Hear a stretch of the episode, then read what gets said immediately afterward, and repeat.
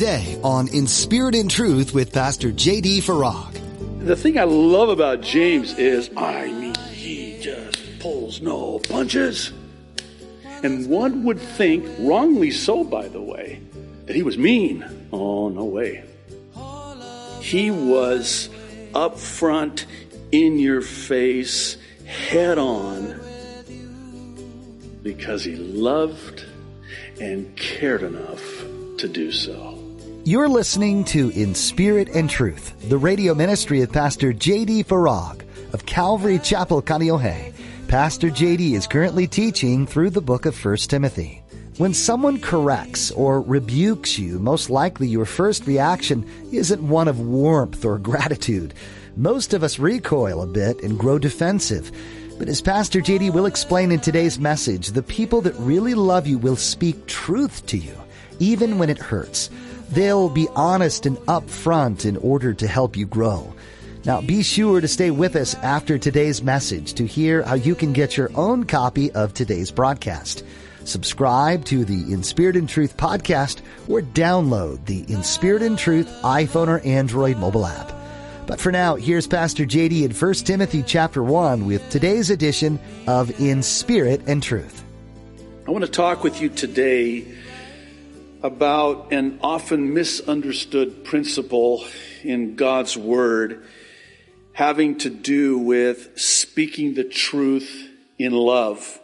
Specifically concerning those times when we are to confront others who have erred or strayed away from the path of righteousness.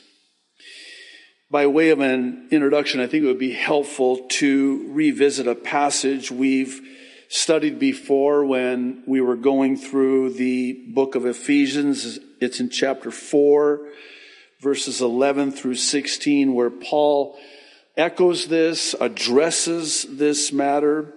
In verse 11, he says, So Christ himself gave the apostles, the prophets, the evangelists, the pastors and teachers to equip his people for works of service so that the body of Christ may be built up until we all reach unity in the faith and in the knowledge of the Son of God and become mature, attaining to the whole measure of the fullness of Christ. Then we will no longer be infants, tossed back and forth by the waves and blown here and there by every wind of teaching and by the cunning and craftiness of people in their deceitful scheming.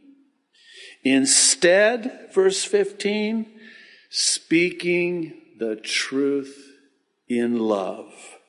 We will grow to become in every respect the mature body of Him who is the head, that is Christ.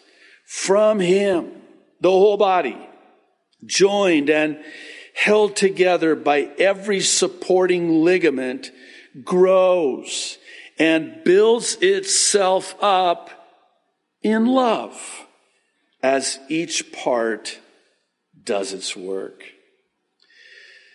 So I spent some time this last week concerning the text that is before us today and as I petition the throne about how to teach, how to approach this passage, I decided to tackle the tough topic of confrontation.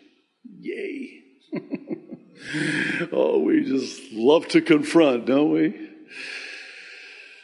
I tell you, I, this is a tough one for me. I was uh, before the during the worship, I was backstage and I was just you know talking to the Lord and praying and saying, Lord, please you know bless the teaching, anoint the teaching, and it just kind of hit me that none of you need to be here for this teaching. This is for me. I, I need to hear this because you know as I grow in grace and mature in Christ, I realize that, you know, oftentimes it's not so much what I say, it's how I say what I say. I mean, I am fully capable of, I mean, you know, just, I mean, I can, it, it's a gift. it's not a good gift, but it's a gift, man. I mean, I can, I, this, this tongue, man, it is, you know, as James talks about, that the tongue, you know, we can, we can control these huge ships and ocean liners. We can tame these wild beasts. But when it comes to this little piece of flesh, flesh, uh, in our mouths, which is why I believe it is that God gave us a white picket fence to keep it inside, you know. Man, a thing when it's left uncontrolled and untamed and it, oof, it has the power of life and death, the tongue, you know. James says you can start a, a firestorm with that tongue. So anyway, thanks for coming anyway. I, misery loves company, so you know, as I'm convicted, you can be just as convicted as I am. But we need to talk about this. So, what follows are three reasons as to why it is that we are actually commanded. This is a command. It's not a suggestion. This is a command to confront one another. The first one is in verses three and four, and it's that we confront because it's the right thing to do. It seems as though Timothy, and I feel for him, I don't blame him. Uh, keep in mind, he's a young pastor. He's been mentored by the apostle Paul. We read last week in the first two verses of 1 Timothy 1 that Paul saw him, affectionately referred to him as his true son in the faith. I mean, he, he loves him so much, but as we're going to see when we get further into this epistle and even uh, the second letter to Timothy as well, um, he was intimidated easily. He was, you know, young and unsure and not really confident. And so here, Paul is really encouraging him to stay in Ephesus because he has to confront these guys. And you almost get the impression that he didn't want to stay there. I mean, who, who amongst us really wants confrontation? Don't we do everything possible to avoid confrontation? And I think that's why Paul had to urge him to do the right thing. Stay there in Ephesus.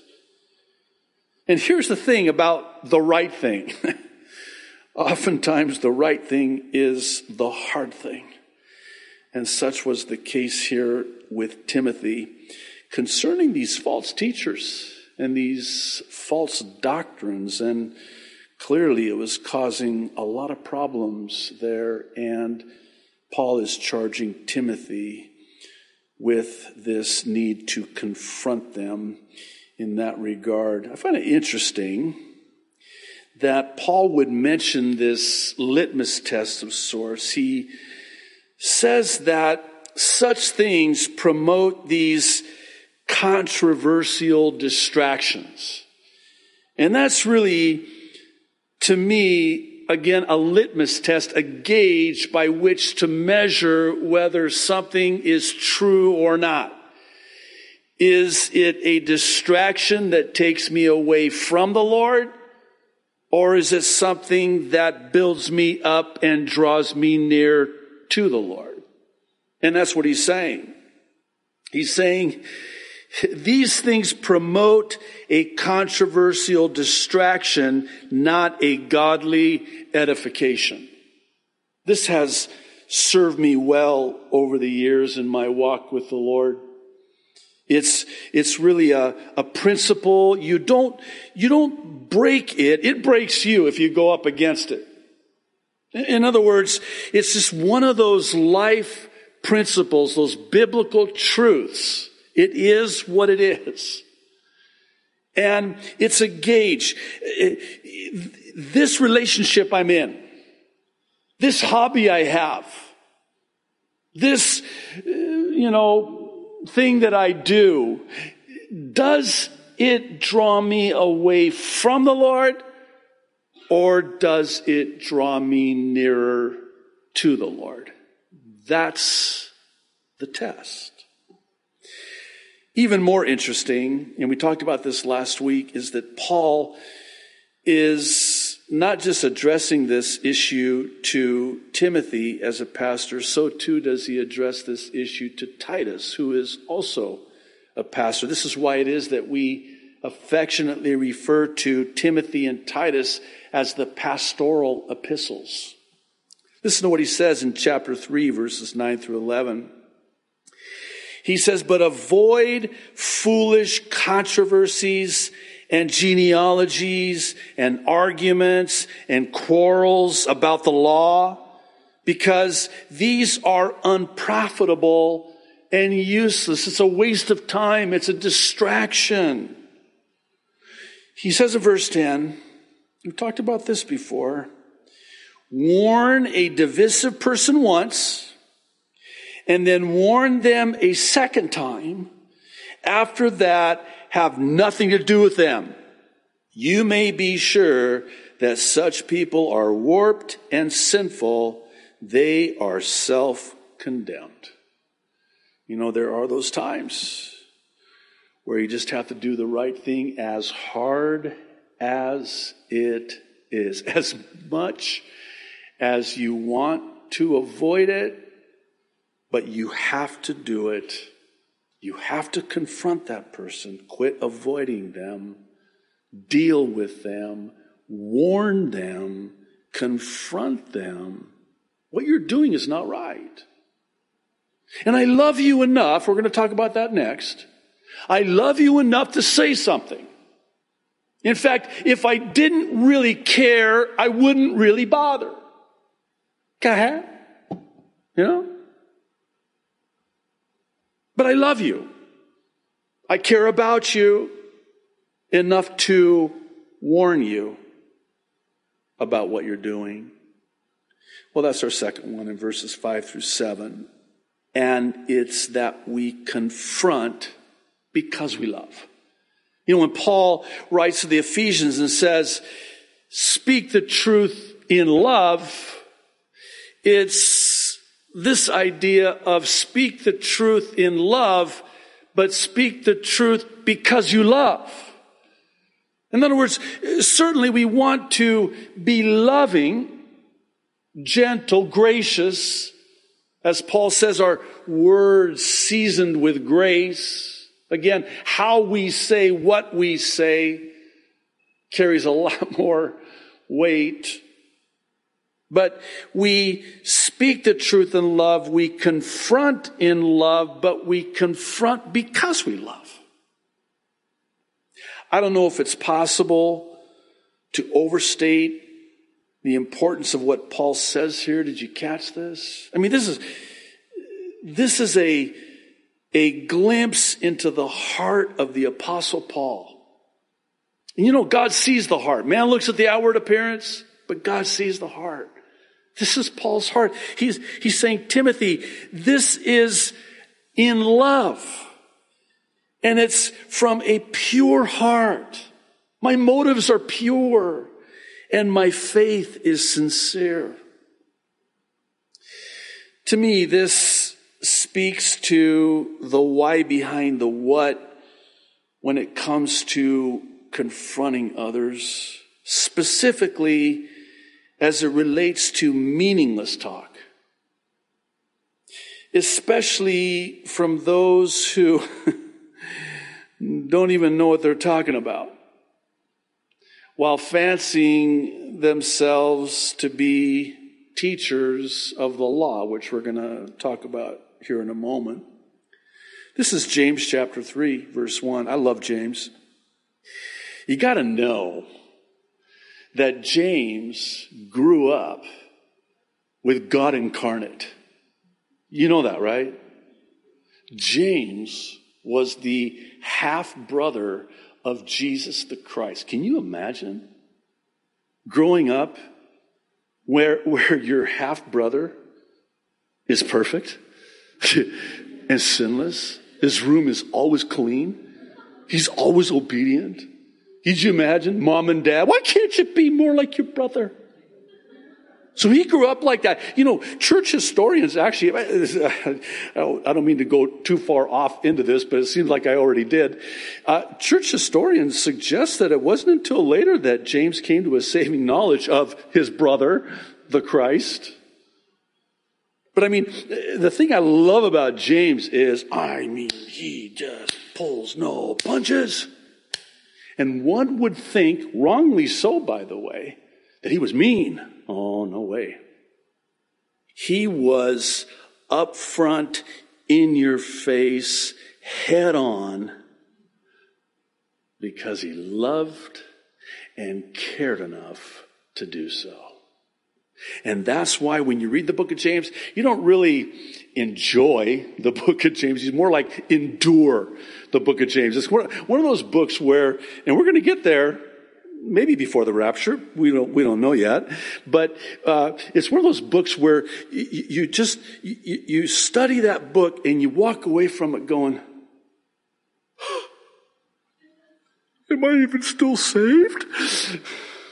It's so, it's been likened unto the New Testament book of Proverbs, the wisdom in it.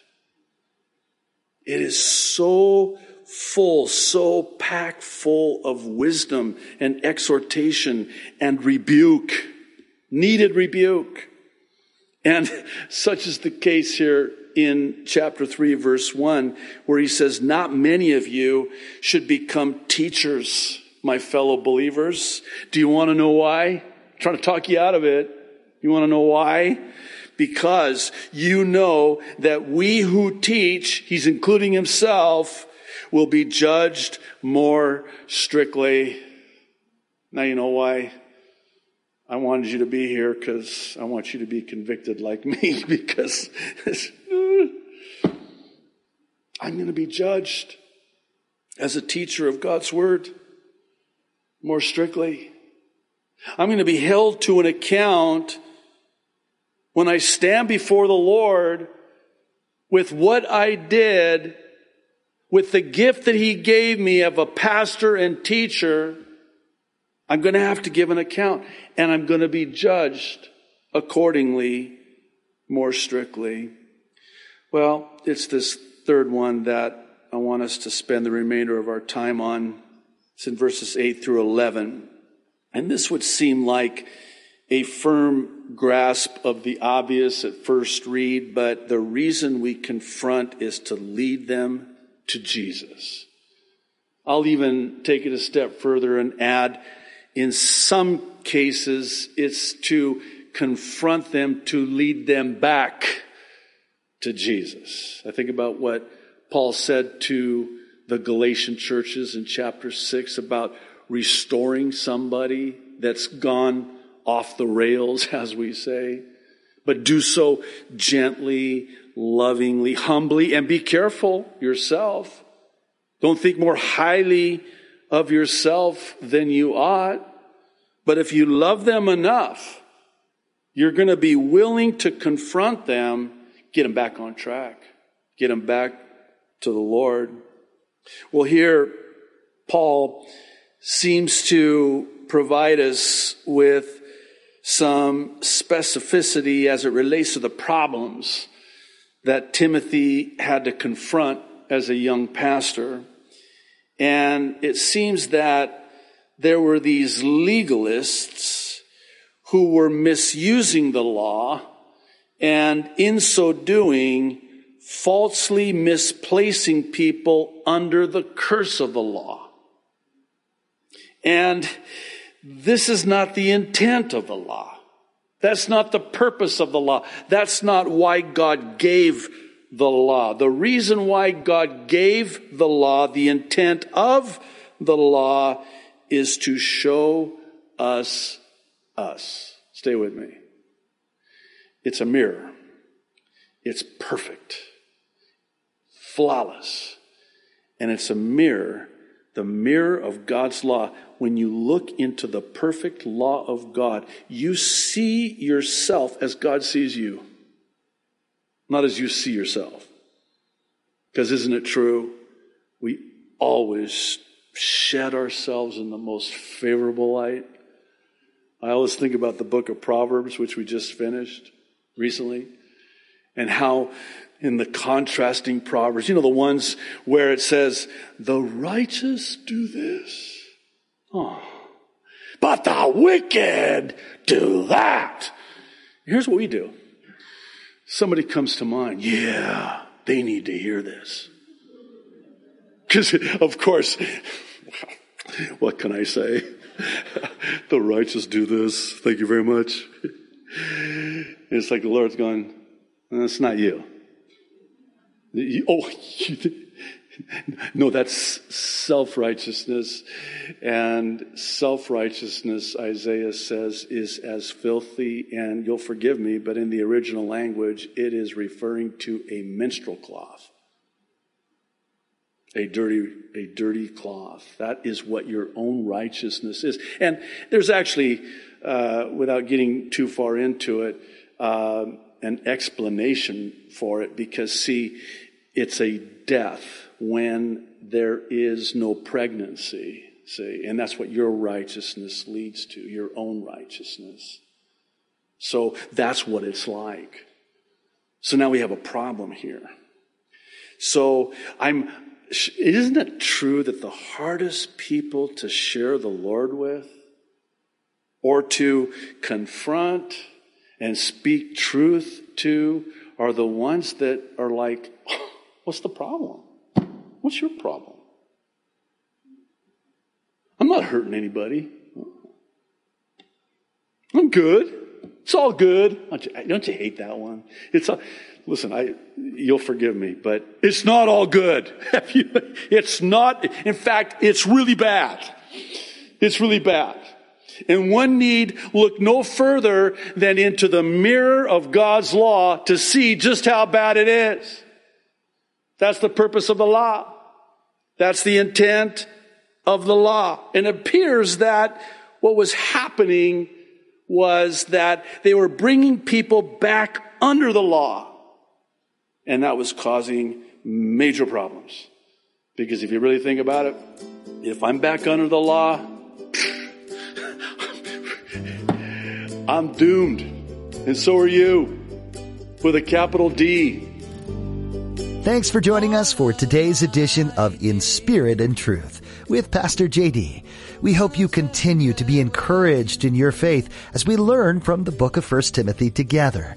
One of the greatest lessons from this book is that it doesn't matter how young or old you are. If God called you to something, answer His calling. He's faithful to use you and your gifting to further the kingdom in powerful ways. Don't let anyone tell you otherwise. As always, we encourage you to keep studying the Bible on your own. If you'd like to hear more of Pastor JD's teachings in this series, you'll be able to find them at inspiritandtruthradio.com.